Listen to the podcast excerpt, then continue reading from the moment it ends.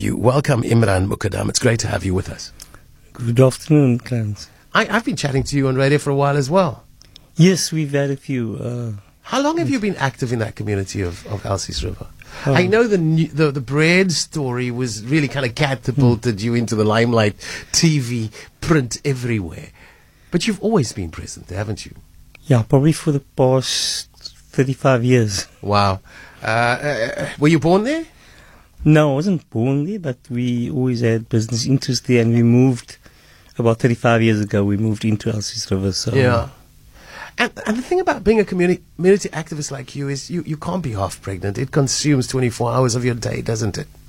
Yes, it does. Um, you, you can't switch off. Uh, yeah. We've got neighborhood watch patrols um, at night. We've got uh, patrols early morning, WhatsApp groups that we're monitoring. So there's a lot of... Uh, You know, you can't just switch off and mm.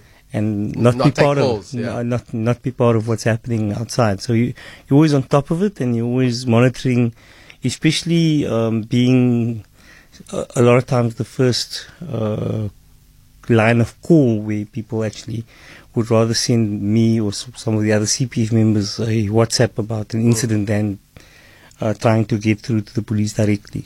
I would imagine everybody in the community has your telephone number as well. Yeah, it's, it's hectic. Okay, give us give us a, an, an, an example of a really unnecessary call in the middle of the night. Um, unnecessary call in the middle of the night. Uh, yeah, people people uh, worried about noises, uh, but that's not unnecessary. It's a, it's a sort of response. I've got a cat on my roof, Imran, come to my rescue. Yeah, but but yeah, you, you, you get some some people that could be a nuisance that yeah. expect you to solve all the problems. Sure, which is not. You know what we're there for. We're yeah. there to help facilitate. And you got a life too, of course. Yeah, Imran, you worried about escalating crime in Elsies River. What are the trends? Well, what what we've noticed is immediately after the schools reopened, um, there was an escalation, and we're actually correlating it with uh, the high number of school dropouts. Um, it's a serious problem. Um, you know, it's it's never been as bad as this year, where there's so many of these youngsters that should be in school that's not there. And um, what we're seeing is that they are actually actively engaging in especially smash and grabs, because that's like the the go-to in our area, because Elsies River is like mm. the main transport corridor mm. from Kales River to Parow, or from to Cape Town to Bellville, or to the airport. So we've got like three main thoroughfares there. Um, That is quite congested, so so motorists are vulnerable, and it's easy prey for these youngsters. And because there's a market for these stolen cell phones and gadgets, oh. um, you know, they, they seem to survive off it. So so these aren't kids that are bunking. These are these are dropouts you're talking about. Yeah, these are dropouts. These are these these are kids. Also, some of them, their parents uh, is probably under the impression that they're in school, but okay. they're not. So so so yes, it is something that we. Um, You know, we've had uh, incident late last year as well. We, um, again, dropouts were involved in a very serious crime. So it sort of highlighted that there is an issue. We've had some holiday programs, but not enough to get these particular target uh, youngsters, you know, um, to, the, to redirect mm. them. What, what kind of age groups are we looking at here? You're looking from about eleven, twelve to, to seventeen. Mm. So it's, it's those very vulnerable young boys. Are there specific inter- intersections that they're targeting that we should be aware of? Yeah, definitely. We're looking at um, Voortrekker and Old yeah. is, is a hot spot now. And then uh, Francie van Sale and thirty-fifth Street. And yeah. then Owen Road and thirty-fifth Street is a very, it's what they call thirty-nine. The area is called mm. thirty-nine. Um, that, that area, um, uh, because of the easy escape routes, Uh, especially the uh, they, they they just disappear amongst the flats, so it's it's very very difficult to to police uh, properly. But we're saying that more can be done.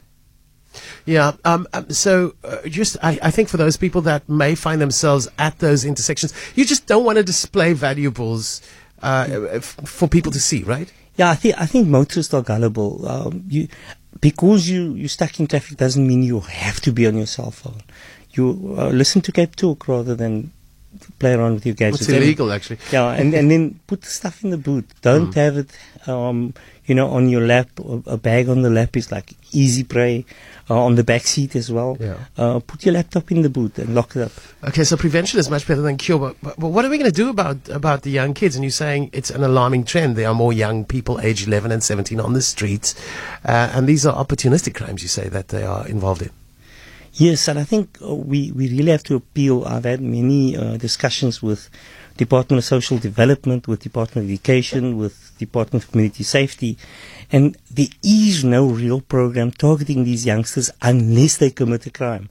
So they only get into the system once they get to the court. Mm. But before then, there's nothing catering for that gap. And, and it's about time that we have proper interventions, that we have the schools identifying these youth at risk, getting social workers involved, getting the parents involved, getting your, your, your clergy and your broader society involved in programs, and especially diversion programs. The difficult part is once you've got these kids, um, a year later, it's very difficult to put them back into the grade that they left, especially sure. if they still, uh, if they left grade uh, seven and they have to go back to primary school two years later.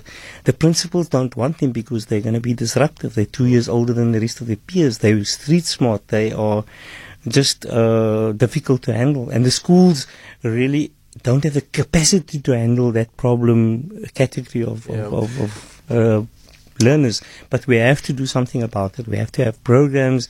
And there's nothing there. I promise you, there's nothing really there that anybody is doing from social development, from the city, from Department of Community Safety, that specifically targets. And we must remember this is where uh, the low-hanging fruit is for gangsters to recruit mm. from. And these boys, once they uh, um, get into the grips of, of, of the gang culture and it's life, then it's game over. And yeah, so uh, you, you're saying there's nothing there. Are you alluding to things that are out there that you'd like to see in your community of Elsies River? No, it's it's actually that there's very little there that can be done. We've gone to, you know, uh, social workers. We've gone to uh, with with these youngsters that basically wants to get back into school, and okay. they can only go back to school into the adult learning once they're sixteen. Mm. But if they left school at twelve. These four years that they're going to disp- that, that that that that is nothing catering for them to be absorbed into a, into a structure or whatsoever. Yeah, is, is, is, you're talking about a new problem that is seeking new solutions. Actually, it's not a new problem. It's only that we've identified this problem um, as being one of the root causes of of, of uh, graduation of graduation into into the more gangs. Serious crimes as yeah. well.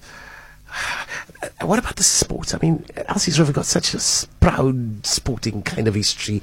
Are the sports clubs as active as they were, absorbing youth and maybe redirecting all of that uh, youthful energy? Un- unfortunately not. Oh. Unfortunately not. I think of the of the high schools, Elsies High is probably uh, the only one that has a proper rugby team.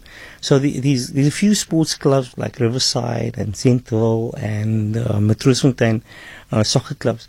But you're not getting the, the, the, the, the traction that, that it used to have before. And I don't think enough is being done as a community to get these youngsters into sport. I had Mister Mondo of Riverside uh, Rangers. I had a discussion with him last week, and he was saying like the kind of um, discipline and culture that they instill in young people and young boys is that when the when they drop out, the coaches can go to the parents, and they they are mere fear, more fearful of the sports coaches than they are of the parents or the principal or the teachers, because the coaches, uh, the the level of respect. So sports definitely is one way and culture. Of, I mean, if you look at Elsies River's contribution to our cultural landscape, the musicians that have come through there, exactly. There's just such a wealth of, of, of history in both those departments. It's not a bad place. Elsies is a beautiful Absolutely. Place to stay. Um, I've been there now. forty years of my life I've spent in Elsies, and um, I'm proud to be from the place. I think we've got a huge sense of community. There's a lot of good things happening, and it's unfortunate that we're always getting to the news for the for the wrong reasons.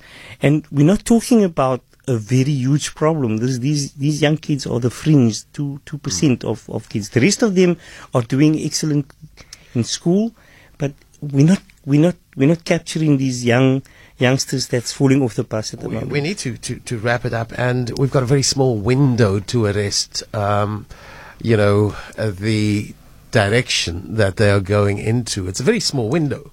So the responses need to be now. They can't be spoken about for the next couple of years. Most definitely. And, yeah. and, and, and we need, uh, uh, you know, a dedicated task team. We need, um, you know, a task team of uh, law enforcement, sports coaches and social workers. Yeah. With community, community members, community and government, and, and, and, and jump in there and see. And it's not an Elsies specific problem. It's probably a problem that you will find in any of our Cape Flats communities. Imran Mukadam, we appreciate your time coming into the studio today as well. Uh, and we touch base with Imran Mukadam regularly. He's our go-to person when it comes to the stuff happening on the ground in Elsies River. Thank you for you.